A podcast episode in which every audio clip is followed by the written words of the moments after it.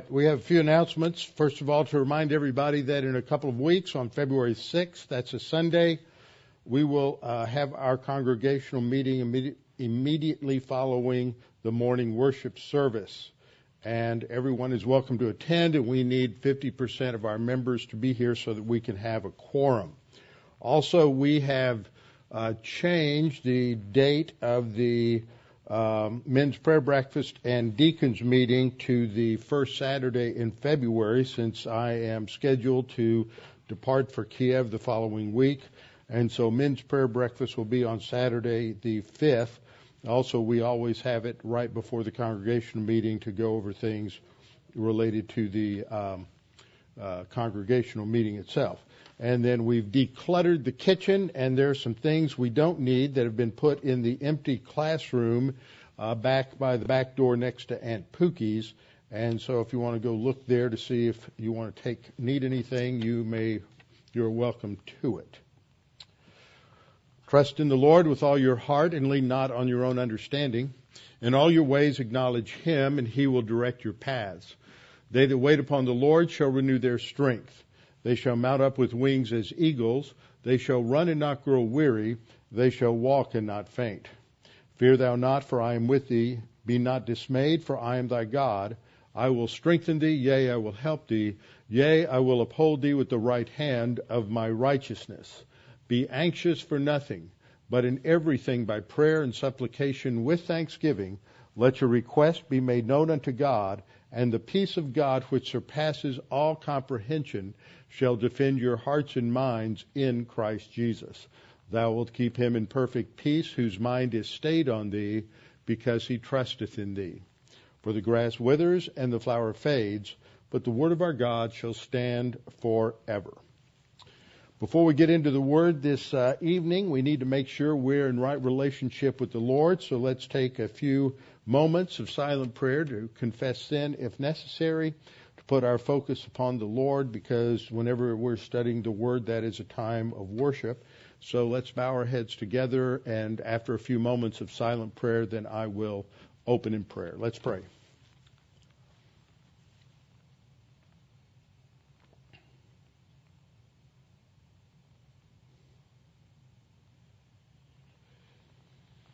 Our Father, we are indeed grateful for all that you have provided for us and that you are God who has measured our days, measured our steps. You have numbered the hairs on our head. So if you are concerned about this minutia, then you, we know that you are concerned about every detail of our life.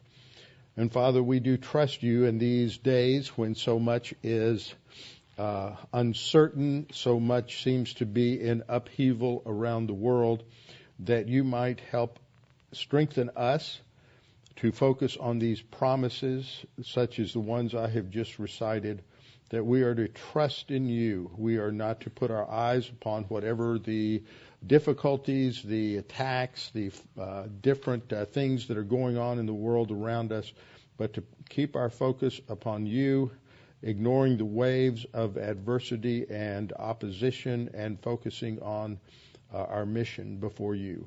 Father, help us as we study this evening, continue this study on wh- how you have designed men and women and the impact of sin on that relationship. And we pray this in Christ's name.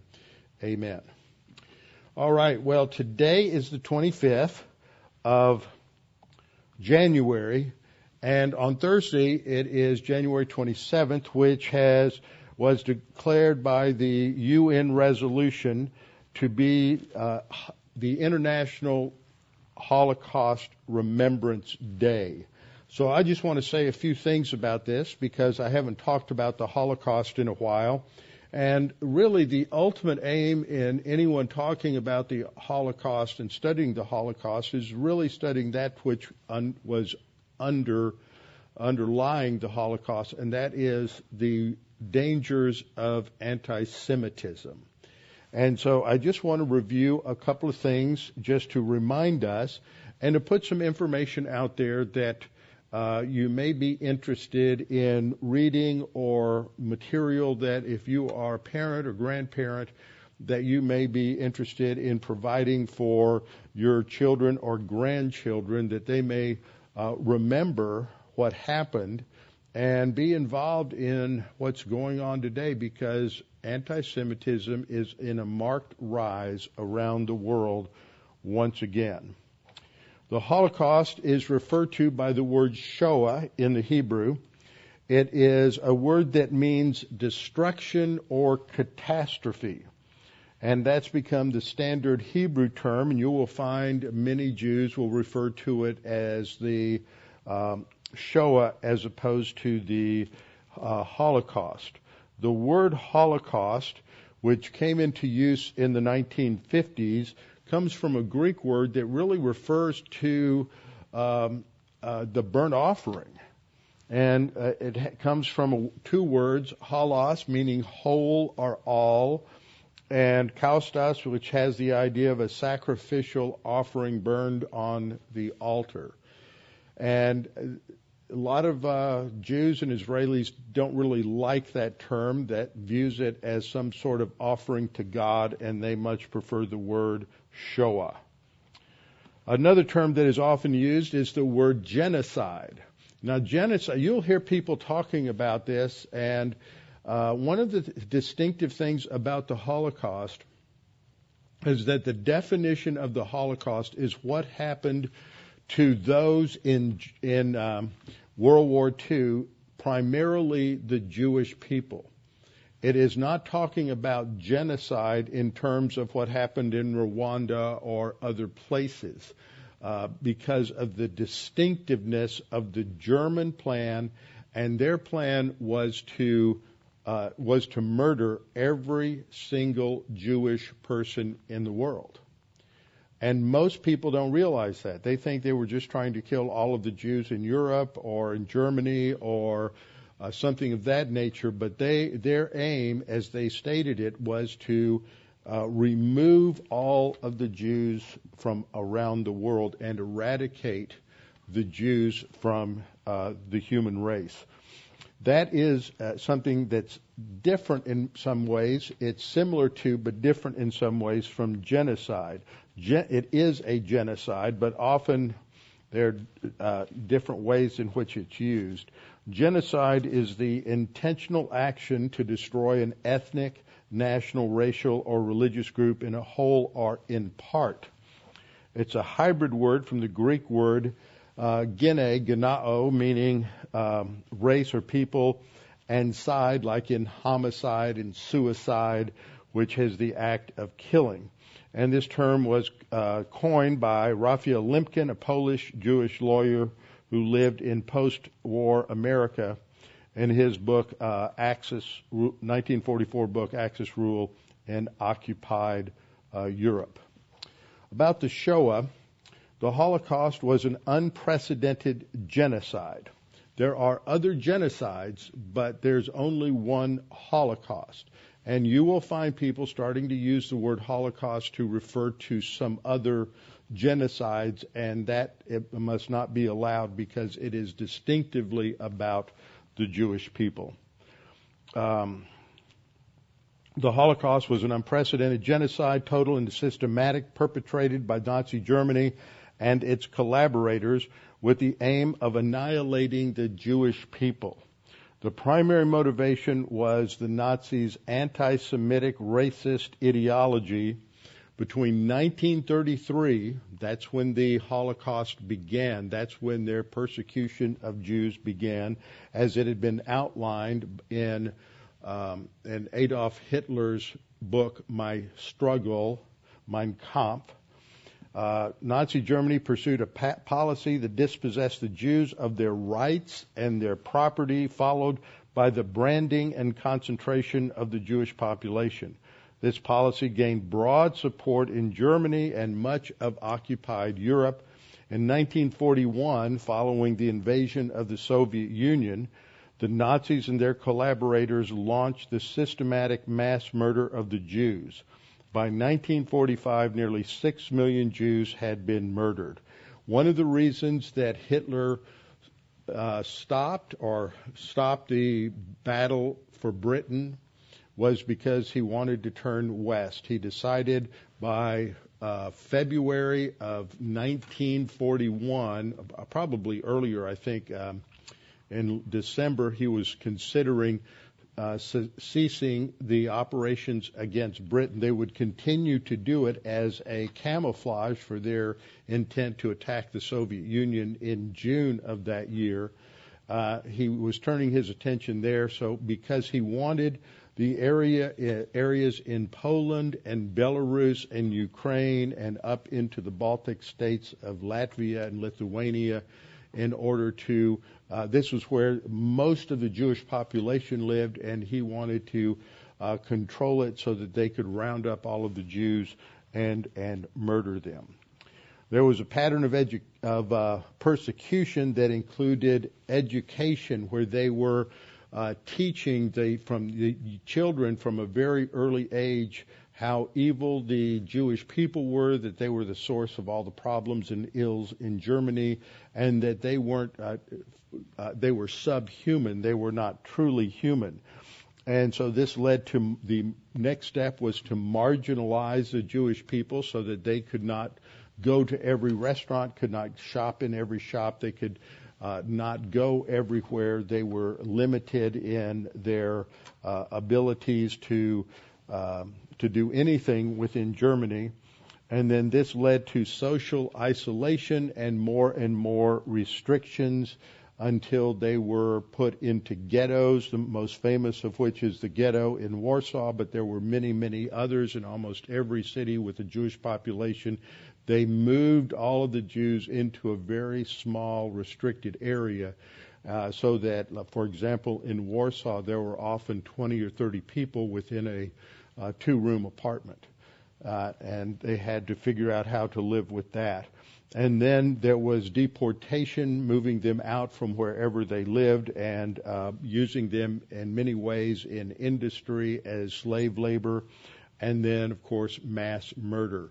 The main camps that we think of, like Auschwitz and Chelmno, uh, and uh, Treblinka, and a couple of others, were death camps. They were different from uh, other concentration camps like Dachau.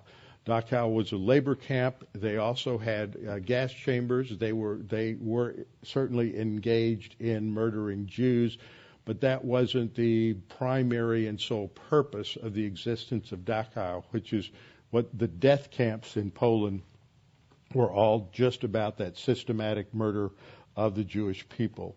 In this slide, you see a, a, an example of the type of cartoons and the type of uh, editorial cartoons that would be published in magazines where you have the caric- uh, caricature of the uh, Aryan blonde and strong and tall, and then you have the uh, ugly caricature of a Jewish businessman, and uh, they got just horribly worse than that. Um, and as the time went by, you get into the period of 19. Um, 35, where they passed the Nuremberg laws, which is the first uh, official legal attack on the individual rights of the Jews in Germany.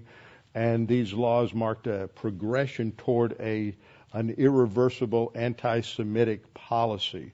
Between 1935 and 1936, uh, there were more and more of these anti-Jewish laws, prohibiting them from working in the government, prohibiting them from going to uh, schools. They could only go to Jewish schools. They could not practice uh, business or law or medicine at all, and they could not teach in the schools. They couldn't work in uh, journalism. They could not go out to the theaters or to the movies or uh, restaurants or concerts and they could only go to Jewish shops, which of course were also part of, uh, were highly restricted. And they could not swim or engage in sports. So you see how they were completely marginalized. In November of 1938, we have the event known as Kristallnacht, which is the night of the broken glass, and anti-Jewish riots broke out in areas uh, under Nazi influence. And I've mentioned Ursula Kemp before. When Ursula was about 14 years old, uh, this was when this occurred, and she had vivid memories of this.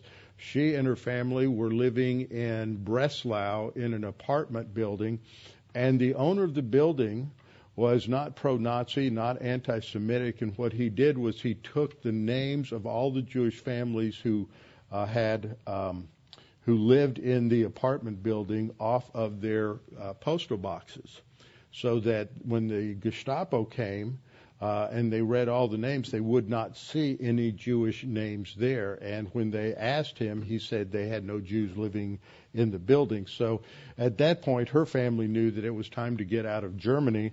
But that was in 1938 in November, and it took them until early August of the next year, just about three or four weeks before the war broke out, and and they were uh, able to get out, and then they went to Shanghai.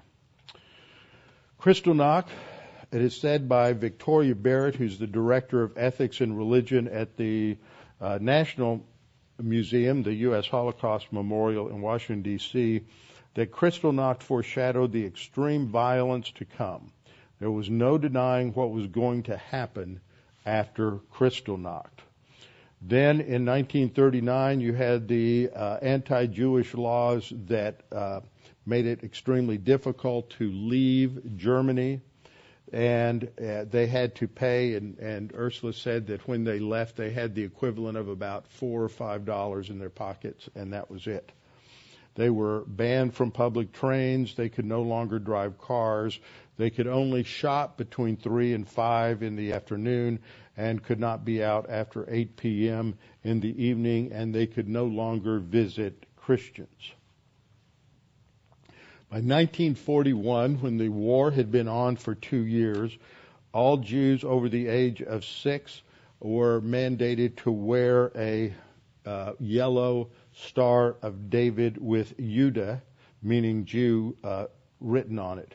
And so they were paraded sometimes in the um, uh, in the streets and ridiculed and reviled and made fun of and all sorts of horrible things on January 20th of 1942. Now, by this time, the the death camps were in some death camps were in operation. There were certainly a number of Jews that were uh, be, that had been murdered and were being murdered. The persecution had gone on for quite a while, and in some ways, it was it seemed like it it wasn't that it it, it wasn't disorganized, but there wasn't a, an official, you know how the Germans are, they want to pay attention to every single detail. They didn't have an overall umbrella policy and plan in place. So there was a meeting that was held in an upscale neighborhood of Berlin called Wannsee. There was beautiful lake there, and this was a beautiful uh, home that was built by a very successful businessman and they met there um, in, on January 20th of 1942 for the purpose of putting this policy together. Now, there's a new book that just came out recently called Von Wannsee, and it is written by an Oxford professor who is a um, uh, a Holocaust scholar. He's written several other books on the Holocaust, and I picked it up off of uh, a Kindle this morning because in the appendix, he's printed out uh, the minutes from the Wannsee conference. And a lot was not written down. What's written down is filled with a lot of euphemisms because they, they knew what they were doing and they didn't want to have a lot on paper.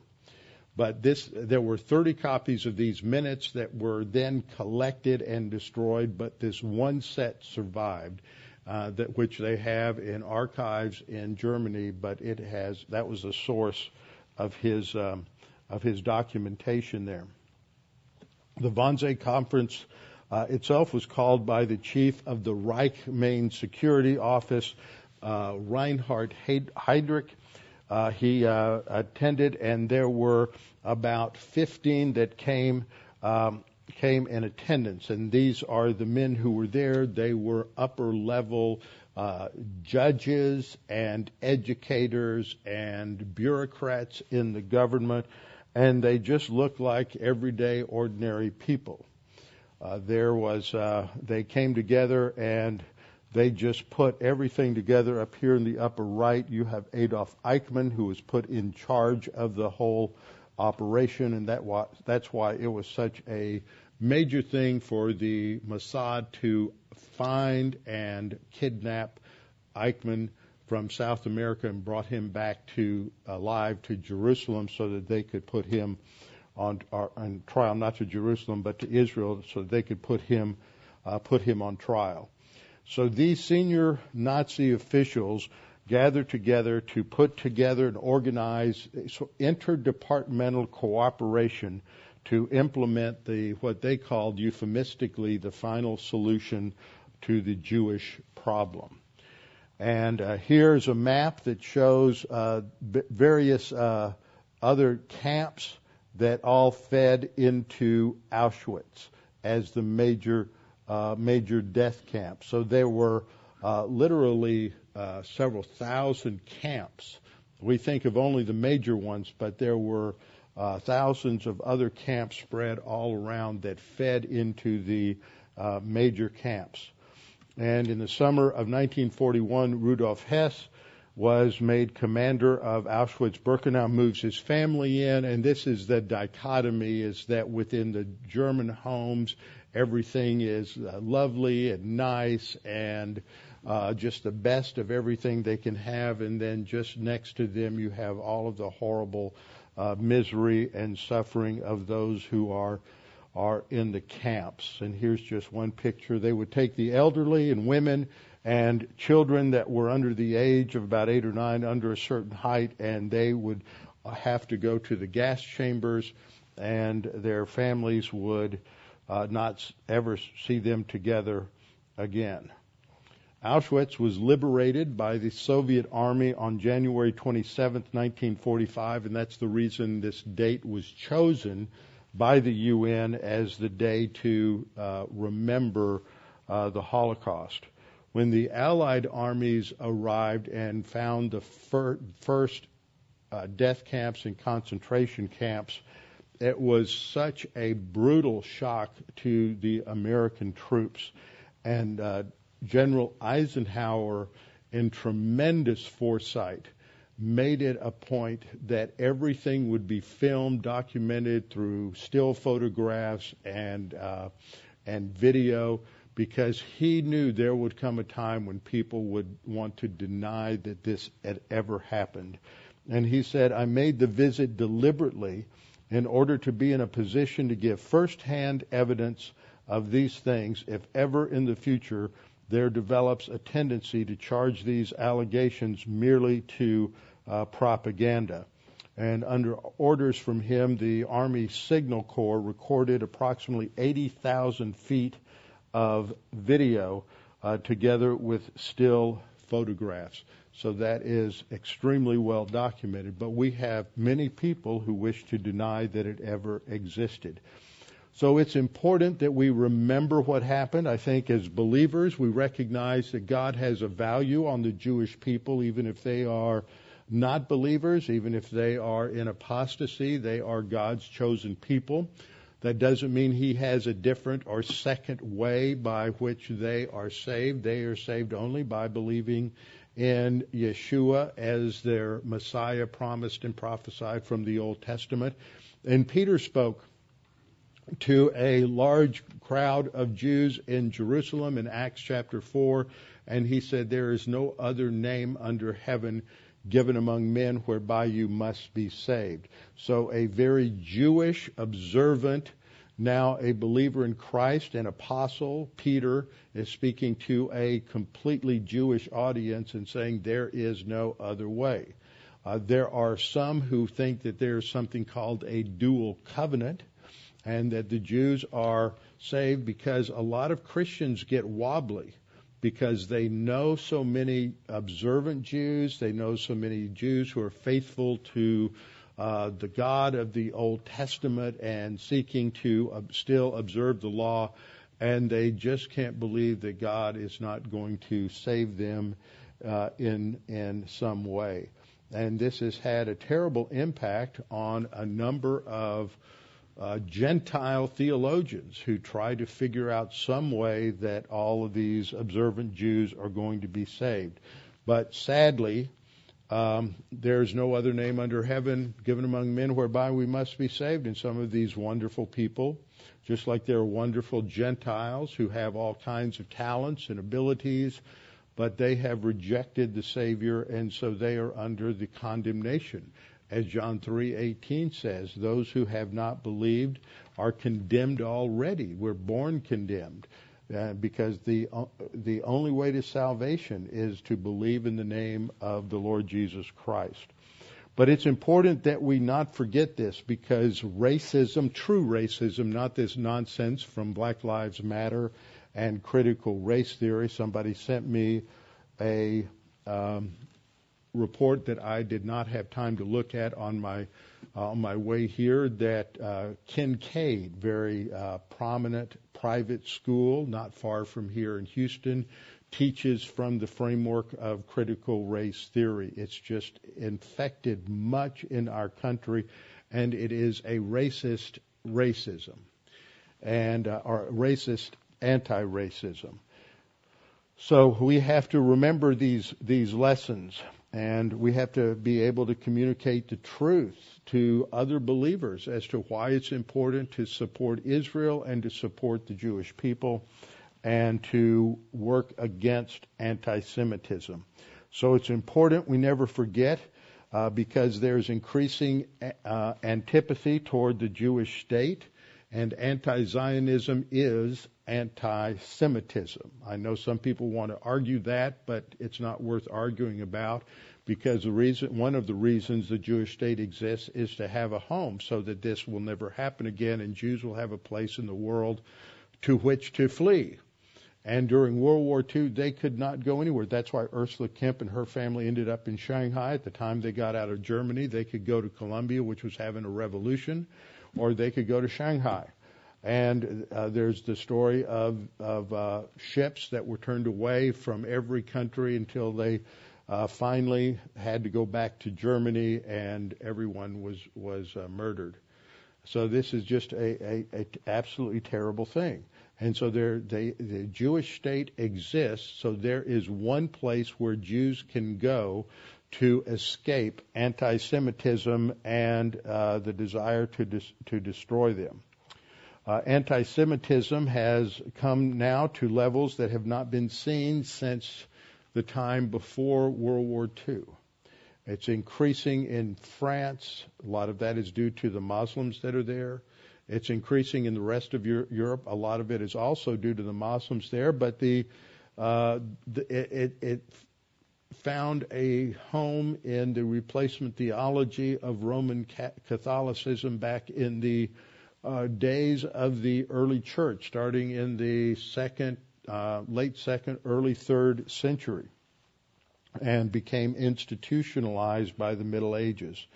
Uh, the Holocaust is diminished or denied outright or ignored in many places, and many witnesses, many of the survivors, have uh, died recently due to COVID. Here is a, one of the uh, uh floats in a recent uh, uh, parade in Britain. Uh, the quote here from Daniel Schwammenthal, the director of the Brussels-based, no, this was in Brussels, uh, Brussels-based Office of the American Jewish Committee, writes, It's shocking beyond belief that within living memory of the Holocaust, a carnival parade in Europe would pe- peddle such vile anti-Semitism. In Britain, one in five citizens of the UK now believe that the Jews are somehow responsible for the coronavirus.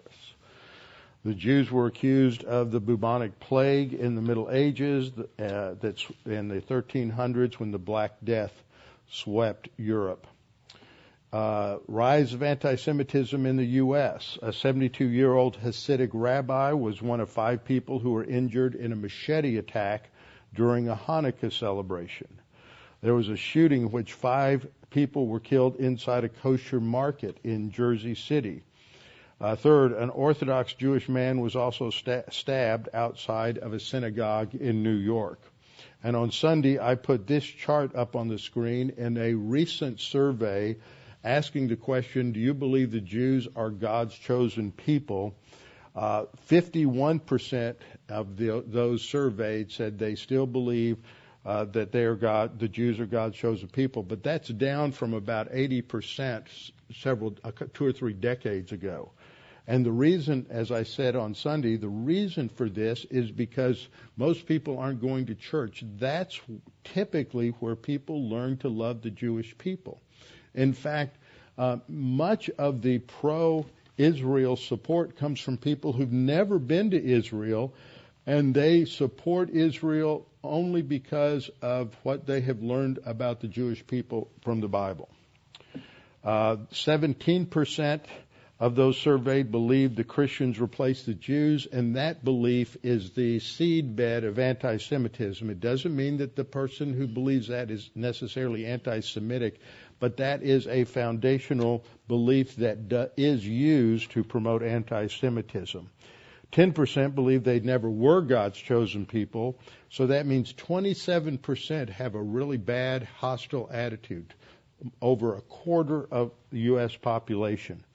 Uh, 19% aren't sure, and the other 2% are just smoking dope somewhere. They don't know what's going on. Elie Wiesel, who wrote The Night, he wrote The Night, he wrote De- Light, and he wrote Day, uh, a trilogy called the Night Trilogy, says we must take sides. Neutrality helps the oppressor, never the victim. Silence encourages the tormentor, never the tormented. Sometimes we must interfere. When human lives are endangered, when human dignity is in jeopardy, national borders and sensitivities become irrelevant. Wherever men and women are persecuted because of their race, religion, or political views, the place must at that moment become the center of the universe. I had an opportunity to hear him speak about a year before he uh, before he died. He, uh, heard him here in Houston. So this slide will be up there so you can go to it when it's posted with the slides for this class tonight. But if you're interested in providing an education for your children or grandchildren, you can go to the United States Holocaust um, Memorial and Museum. That's the ushmm.org slash collection slash bibliography slash children's hyphen books and they classify children's books as what's age appropriate because not everything that you want to talk about is age appropriate. I remember the first time that I learned something of the Holocaust. I was probably five or six years old. At that time, my dad had been transferred to um, Canada. He'd been put on loan to Trans Canada Pipeline. He was an engineer. And because my mother had polio and was in a wheelchair, we had to always had to have uh, help in, in in the house for housework and various things. And so we had a mother and daughter who worked for us who were Dutch. And they and this was 1956 or 57. So it's like a little over 10 years after the war ended. This was a fresh memory. And this mother and daughter and bro- and the uh, the daughter's brothers had uh, most of them had left Europe after the war and had gone to Canada. But during the war, excuse me, during the war, they uh, they ran an underground in Holland, and they uh, printed underground papers, and they uh, spread messages, and they sent messages to the Allies, and they hid Jews. And I read a recent report that said that a large number of Dutch were responsible for hiding Jews, and a huge number of Jews were hidden. Uh, eventually, many of them were found, but that was that was common. And so my mother would tell me a little bit about these stories and and tell me a little bit about what they did in an age appropriate kind of way. And then when um, um, I remember when we moved back to Houston, and I don't know what occasioned it, but I knew that that uh, it was made very clear to me as I grew up that the Jewish people, we lived over in Meyerland, which if those of you don't know Houston very well or may not be from here, Meyerland is where a lot of Jewish people moved uh, in the late 50s and 60s. And it was referred to as Little Jerusalem. And a lot of the kids that I grew up with were, were Jewish. And my mother always would tell me that, remind me that they were God's chosen people and they were the apple of God's eye and that they were important and that and warned me against any kind of anti-Semitism. And so that is just a good example for all parents to follow uh, with their kids. All right, well, let's look at the Word of God and go to uh, our study in Judges.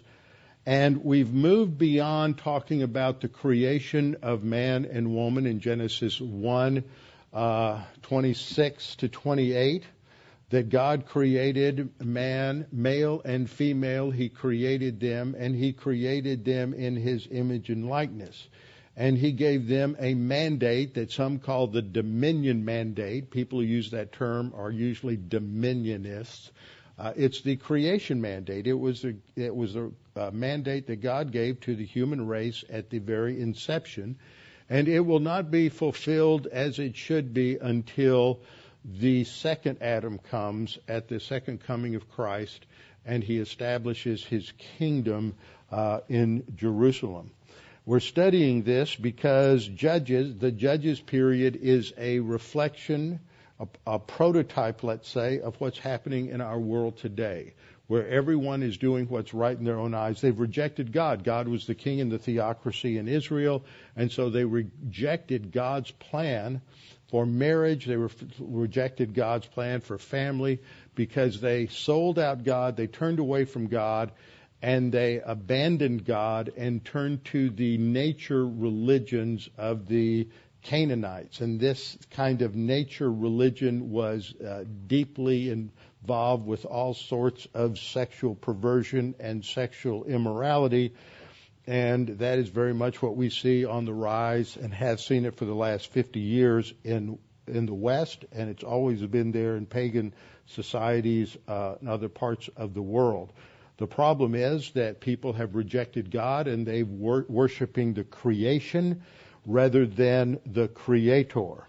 And it always sounds good. They give great rationalizations, but the Proverbs teaches us that there's a way that seems right to man but its end is the way of death. The term for there that summarizes all of the pagan systems is ultimately is monism, that everything shares the same essence.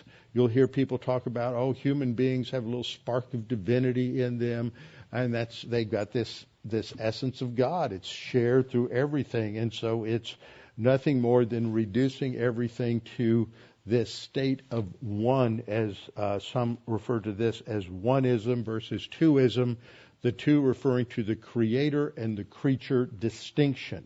So monism, just to remind you, is that everything shares the same essence and that, that therefore barriers don't really exist. The barriers of kinds, the divisions that God establishes in His creation in Genesis 1 aren't real uh, the sexual uh, distinctions between male and female are just social constructs. And this is the problem that we've got today is that fewer and fewer people are living in the realm of reality, recognizing it's a finite universe under the authority of a triune God. And they want to think that God, man, and nature are all one and the same, and they're the whole ecology movement is, is grounded in this sort of earth worshiping paganism. So we've looked at the creation of Adam first in Genesis 2 and then the creation of Eve as a designed to be his helper. We've gone through quite a bit. Last week we looked at all of the differences that God designed between men and women, seeing that equality does not mean interchangeability. We are all equally in the image and likeness of God, and so that women are not somehow lesser uh, human because they are to be subordinate to man. And we've discussed the horrible implications of that for the Trinity, and we'll be coming back to that several more times uh, as we go through the remainder of this study. So tonight we're starting to look at the what the Bible teaches about the impact of sin on males and females. Remember, God establishes the authority in the Garden of Eden. because there's authority within the Godhead. Authority is not something evil, and authority is not designed as a response to sin and disorder. Authority is what's necessary to get anything accomplished and to do anything. So we have this impact of sin. Now what we've done so far, as I've just mentioned, we've reviewed Genesis 1, 26 to 28. We've looked at this issue uh, that equality does not mean interchangeability. We've looked at, in that category, the hidden agenda of interchangeableness, that men and women are completely interchangeable and can do everything. There's certainly some element of that, uh, but there are differences, and we looked at those. And we looked at Genesis 2:16 to 25. So tonight we're going to look at Genesis 3:15, and that won't take long. And then we'll begin to look at 1 Timothy 2:8 through 15, and then wrap up the study with a study of 1 Corinthians 11:2 to 16. These are very important passages that have become very controversial.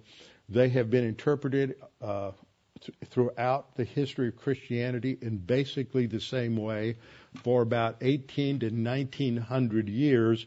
And in the last century, there's been all sorts of attempts to just sort of rewrite the obvious meaning uh, of the text.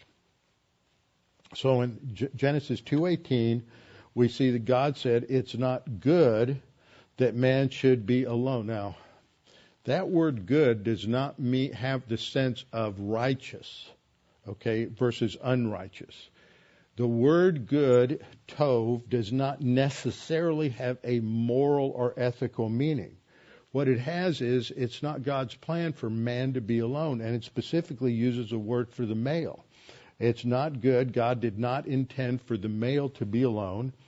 And God says, I will make a helper, an assistant, comparable to him. Now, as an assistant, the woman is not lesser. She is different. She has a different kind of role. And it's part of the curse, the judgment on sin, that men distort their role and women rebel against their role. So how did that happen? If you look in your Bibles in Genesis chapter 3, in Genesis chapter 3, after Eve ate first and then Adam ate, uh, God comes walking in the garden and they ran and hid and they were afraid. That shows that they that that corruption from sin had already taken place. God doesn't judge them or curse them in that sense, making them sinful. They are already spiritually dead. That separation from God causes them to be afraid. They're fearful of the righteous, holy God. And so he asks a question. Uh, he knows what the answer is, but God often, frequently through the scripture, ask questions to get people to think about what the, the answer and the implications of the answer. Jesus does that a lot in the Gospels. And too often, some of us just want to tell people what the answers are instead of just asking questions and let them work with it for a while because we're too impatient and work with it for a while to come up with the, the answers. And so God says, Well, where are you? And He's pointing out, Well, why aren't you here? That's what we've done every day for weeks or months. Said, Where are you? And his subtext is, Well, why are you there? Why aren't you here? Think about what has happened. So, uh, Adam says in verse 10, I heard your voice in the garden, and I was afraid because I was naked and I hid myself. So he's afraid and he knows he's naked. So God says, Who told you you were naked? Where did that come from? Where did that realization develop? And then he asks, Have you eaten from the tree of which I commanded you that you should not eat? And the man said, Passing the buck, men still do this quite frequently blame the wife, blame, blame somebody else. The woman whom you gave me. So in one clause, Adam blames both Eve and God for his failure. He's already a, a sinner, wanting to avoid responsibility.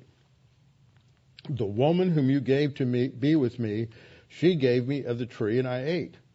And the Lord said to the woman, What is this that you have done? So the woman has learned her lesson from the man.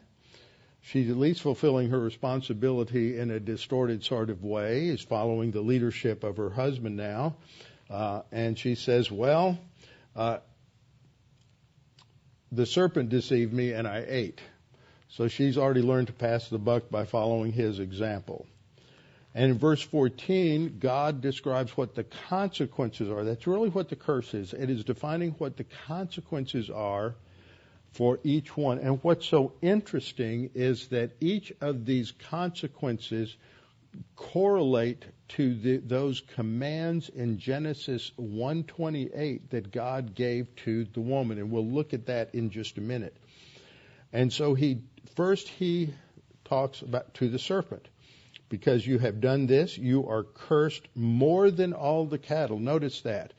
He is not saying that he is the only animal that ha- will reap consequences from this, but his consequences are going to be greater than all of the other animals.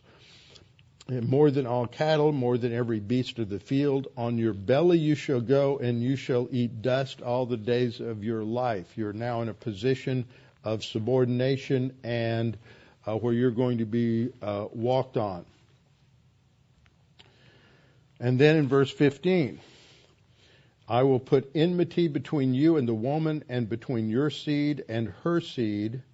He shall bruise your head, and you shall bruise his heel. That's the first hint or suggestion of the gospel, and so 315 is often called the proto evangelium, the first uh, hint of the gospel that God has a plan to redeem mankind, and it's the conflict uh, that begins here with between the seed of the woman and the seed of Satan, the descendants or the seed of the serpent. Then we come to verse 16, which I have up on the screen. To the woman he says, I will greatly multiply your sorrow and your conception. In pain you shall bring forth children. Your desire shall be for your husband, and he shall rule over you. Now, there's a couple of important things to point out here. In a t- standard type English translations, it looks like she was already going to have pain and suffering, and God's going to multiply it.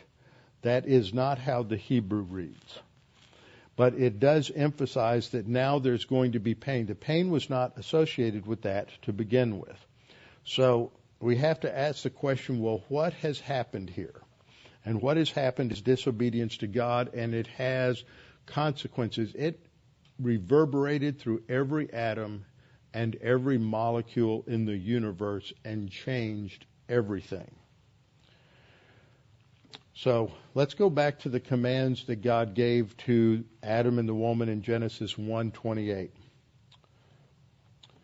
It's the creation mandate. God blessed them and said to them, number 1, be fruitful and multiply. Two commands related to one another. They are to propagate the species. They are to have sexual relations and propagate the species. And second, they are to fill the earth because God realizes what's embedded in this is the realization that God knew that just two human beings could not fulfill this mandate. They needed to, uh, he envisioned them populating the entire earth and all of the human race, um, having a rulership role over everything in God's creation. And um, have y'all ever seen this uh, they're, they're showing it now on, it's probably on right now, on, uh, on PBS, and it's called, I think it's called Animals with Cameras. Have you ever seen that? It is a great show. And what these scientists are doing is really a function of the creation mandate. They are using, putting cameras on all kinds of animals so that they can learn more about their behaviors and their habitats so they can uh, deal with them better so that they can protect them better, so that they can make sure their habitats are protected, so they can watch over them. That would be envisioned within the original creation mandate. So man is to be fruitful, multiply, fill the earth, and subdue it. That means bring it under control.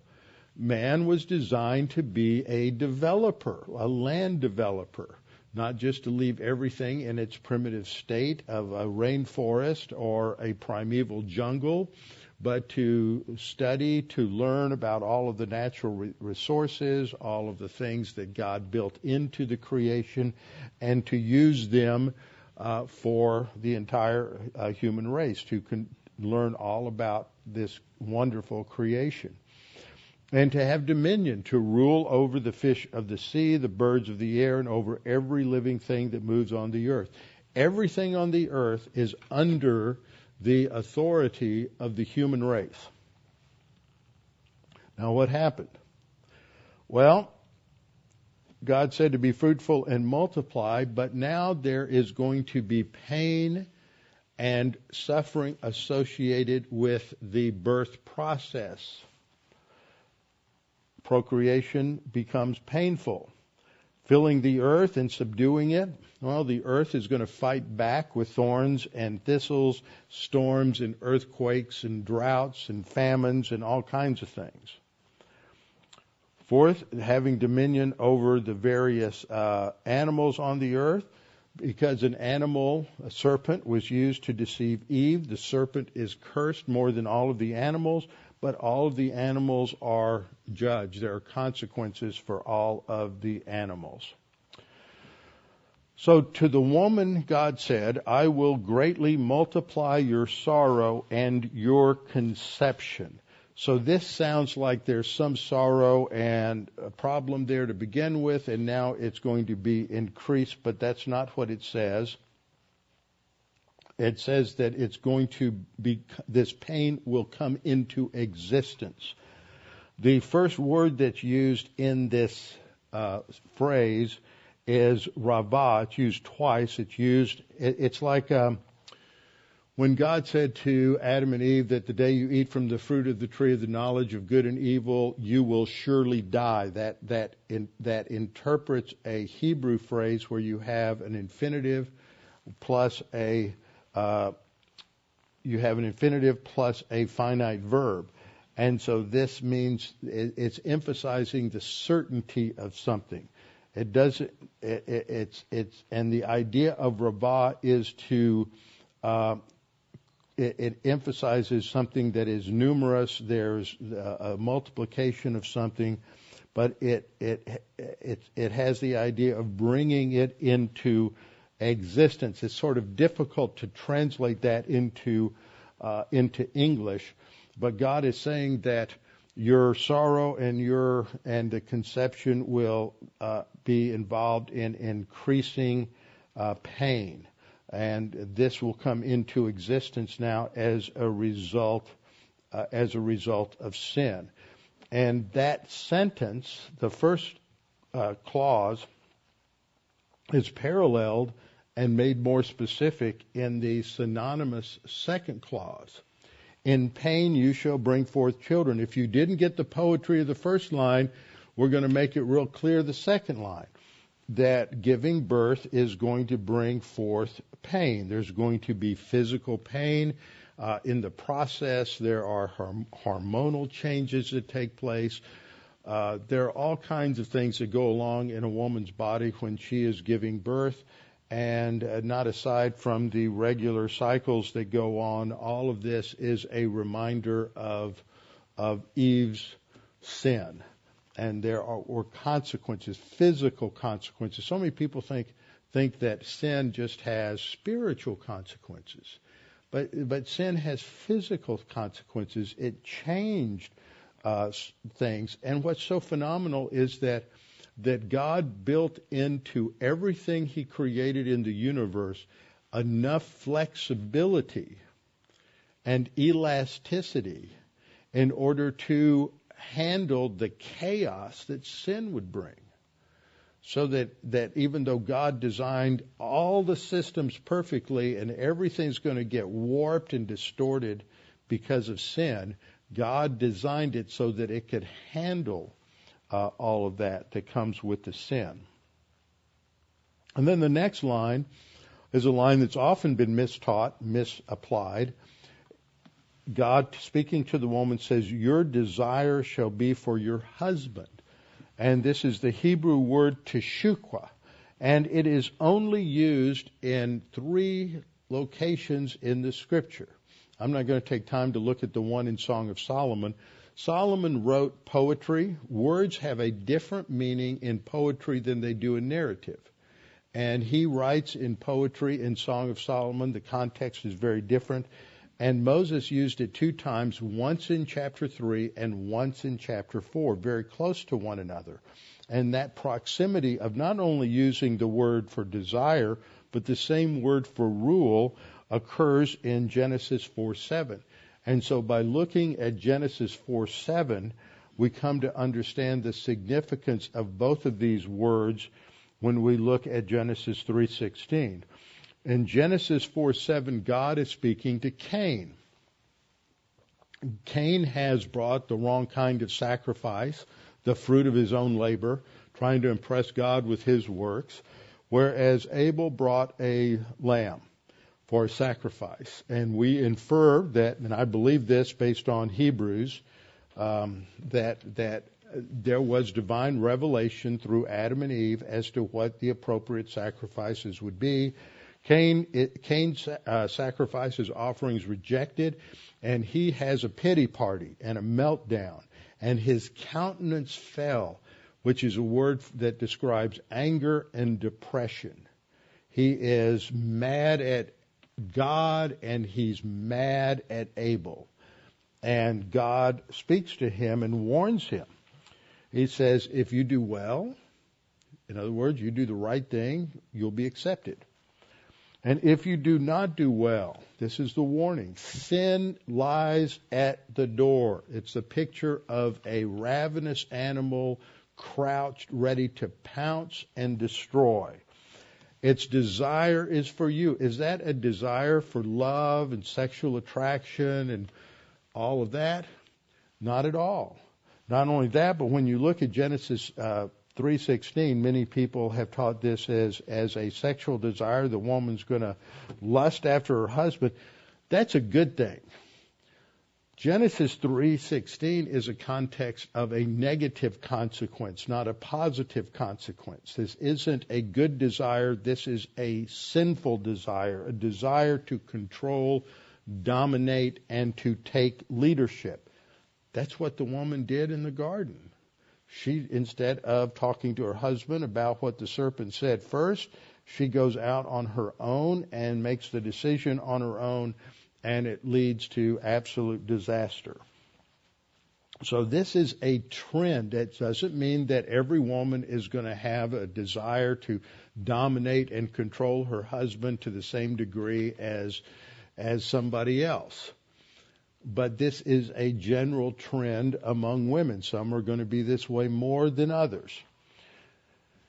And that's so that's the idea here. And so this is the word uh, teshuka, but the other word that shows up in both passages is the word rule. And this is the idea that of, of dominion or exercising authority.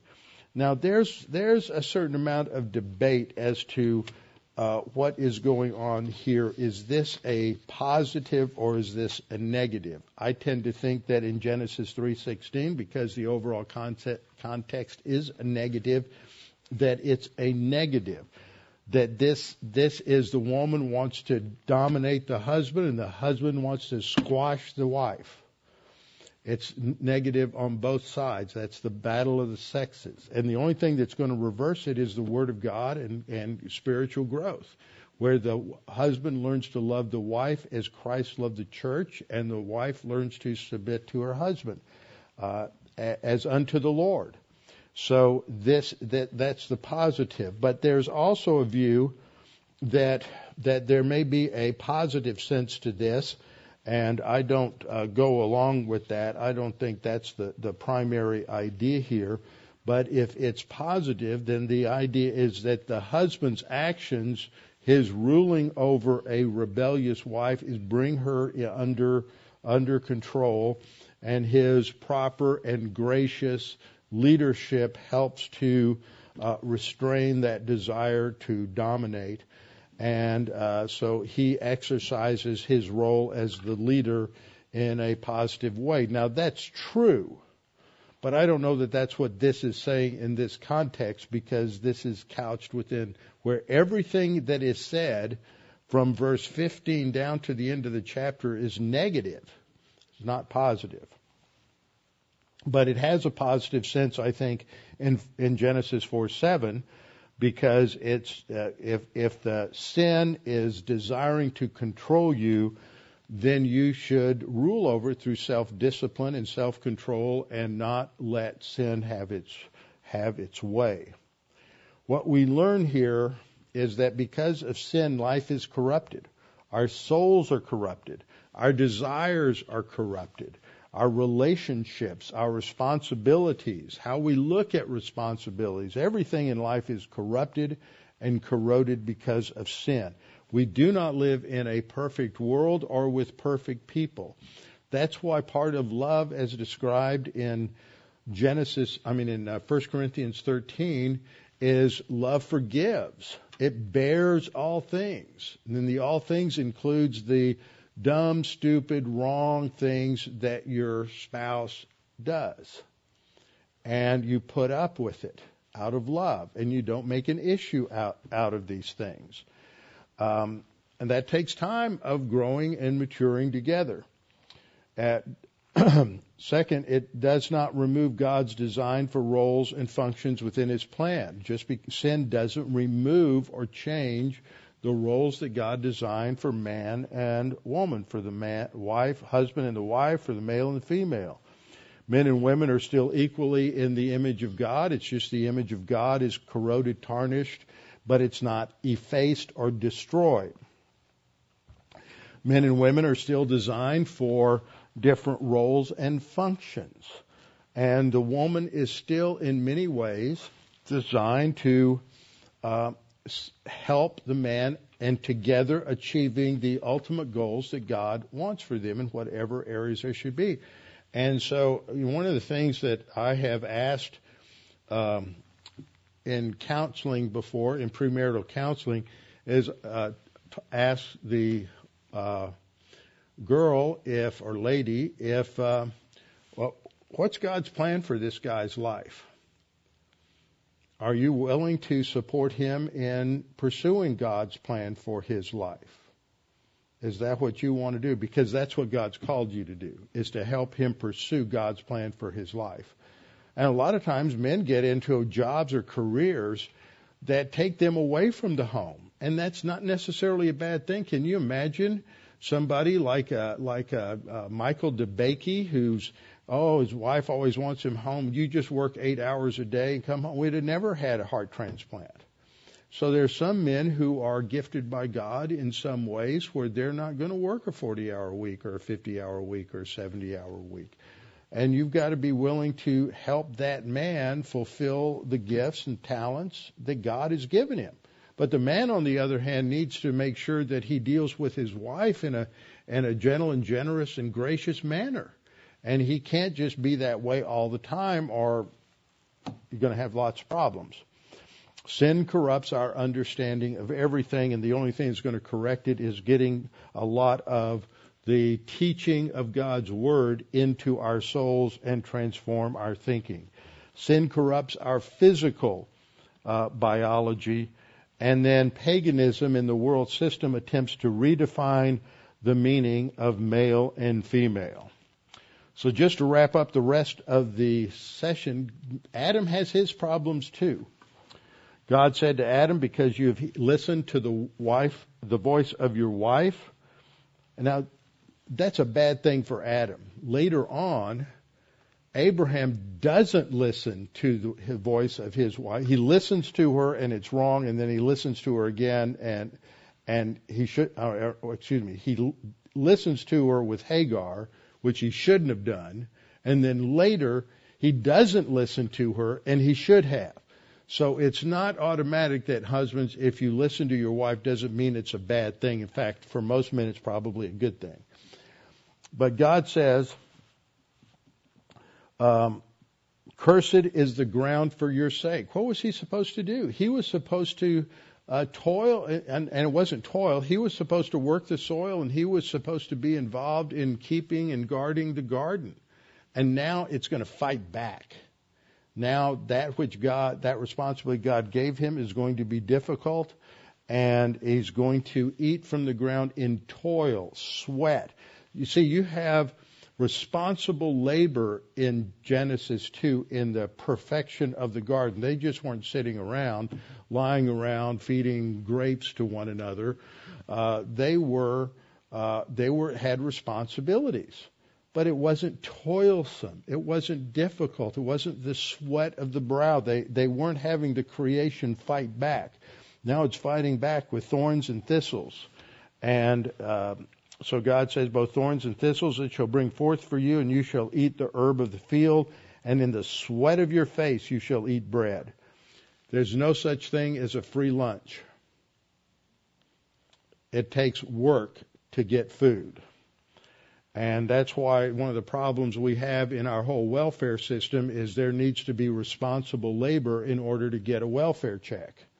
And there's all kinds of things people can do. You can put them on a on a road gang to clean up the litter along the highway. You can put them to, put them to work in all kinds of things. And we used to do that with our penal system, but then it was considered cruel and unusual punishment. So I guess what God did here was not constitutional because he's making Adam toil and sweat.